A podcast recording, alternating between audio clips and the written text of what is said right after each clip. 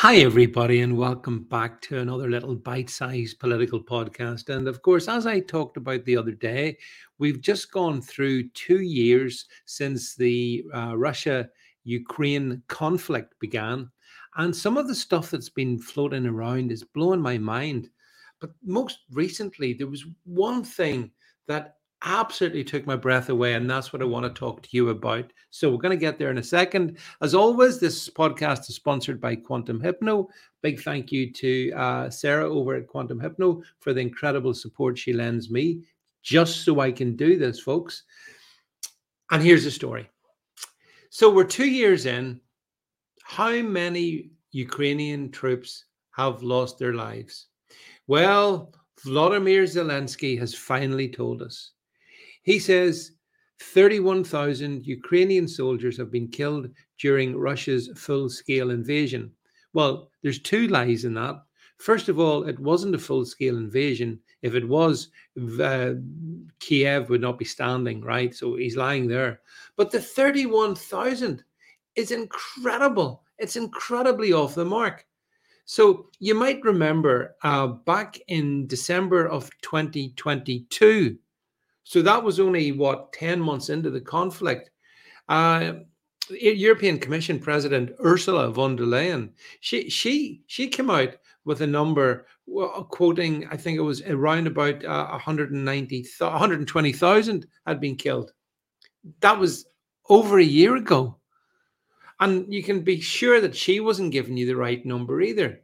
So the, the number which I think is probably closer to the mark, is round about half a million Ukrainians have lost their lives, most of them soldiers, in this conflict with Russia.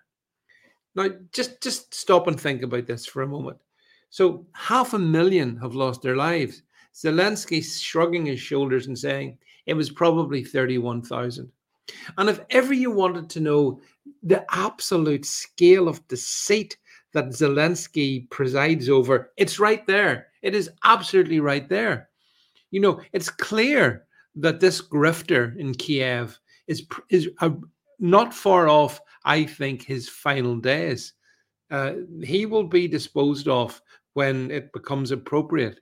So he can grift all he wants now, but believe you me, I don't think things will end well for him. But the point is that uh, it's just the scale of this. I mean, you look at the cemeteries around Ukraine.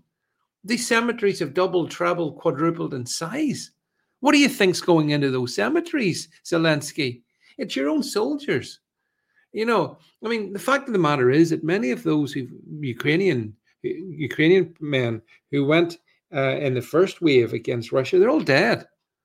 You know, we've now got a Ukrainian fighting force which is made up of some very young very inexperienced people and some quite el- elderly people. That's why there's no progress being made. Russia has fundamentally achieved a lot of its objectives. It had it remember remember Putin talked about the need to denazify uh, Ukraine, and that's the Azov battalion, battalions. The Azov battalions full of literal Nazis, which the West supports. So when it suits the West, it's okay with Nazis. Just remember that as well. Uh, it's also okay with all these lies. You could you could people like I mean I did a thing about uh, Rod Stewart came out and he uh, was in favor of us fighting to the very end against Ukraine. He claimed that if we don't fight to the very end against Ukraine, then Putin's going to invade all of NATO. That's his words. Check it out in my Substack. By the way, make sure you subscribe to my Substack. Rod Stewart says that. Meanwhile, Boris Johnson, the ultimate bloodthirsty warmonger, he's thumping the tub saying, We got to keep fighting. We got to keep getting money and weapons to Ukraine. And all the time, as the grift continues and as the vast sums of money flow the billions flow into the corrupt coffers of the Ukrainian so called administration, which doesn't really exist anymore. So it's essentially the NATO administration. Um, all the time that money flows, young men are being slaughtered.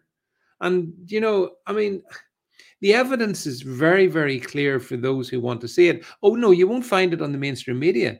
This is one war that there's no reporters to tell us about what's happening. No, no, we're not to be told just take it in good faith that it's going terrifically well.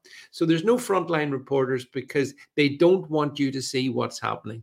They don't want you to see the body count. count. They don't want you to see the annihilation of all the amazing Western artillery and armory that was sent in.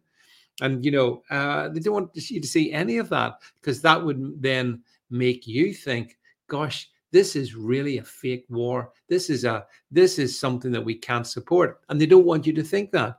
So those of us like myself who put these things out, obviously we're suppressed over this. We're going off narrative. But then that's what we should be doing. We should always question their narrative.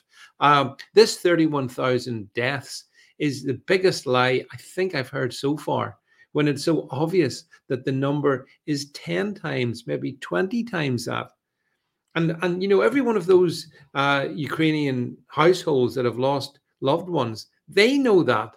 They must know that at this point in time, you know, Zelensky reminds me of Hitler in the final days. He's imagining things that are clearly, you know, incorrect and at complete odds with reality.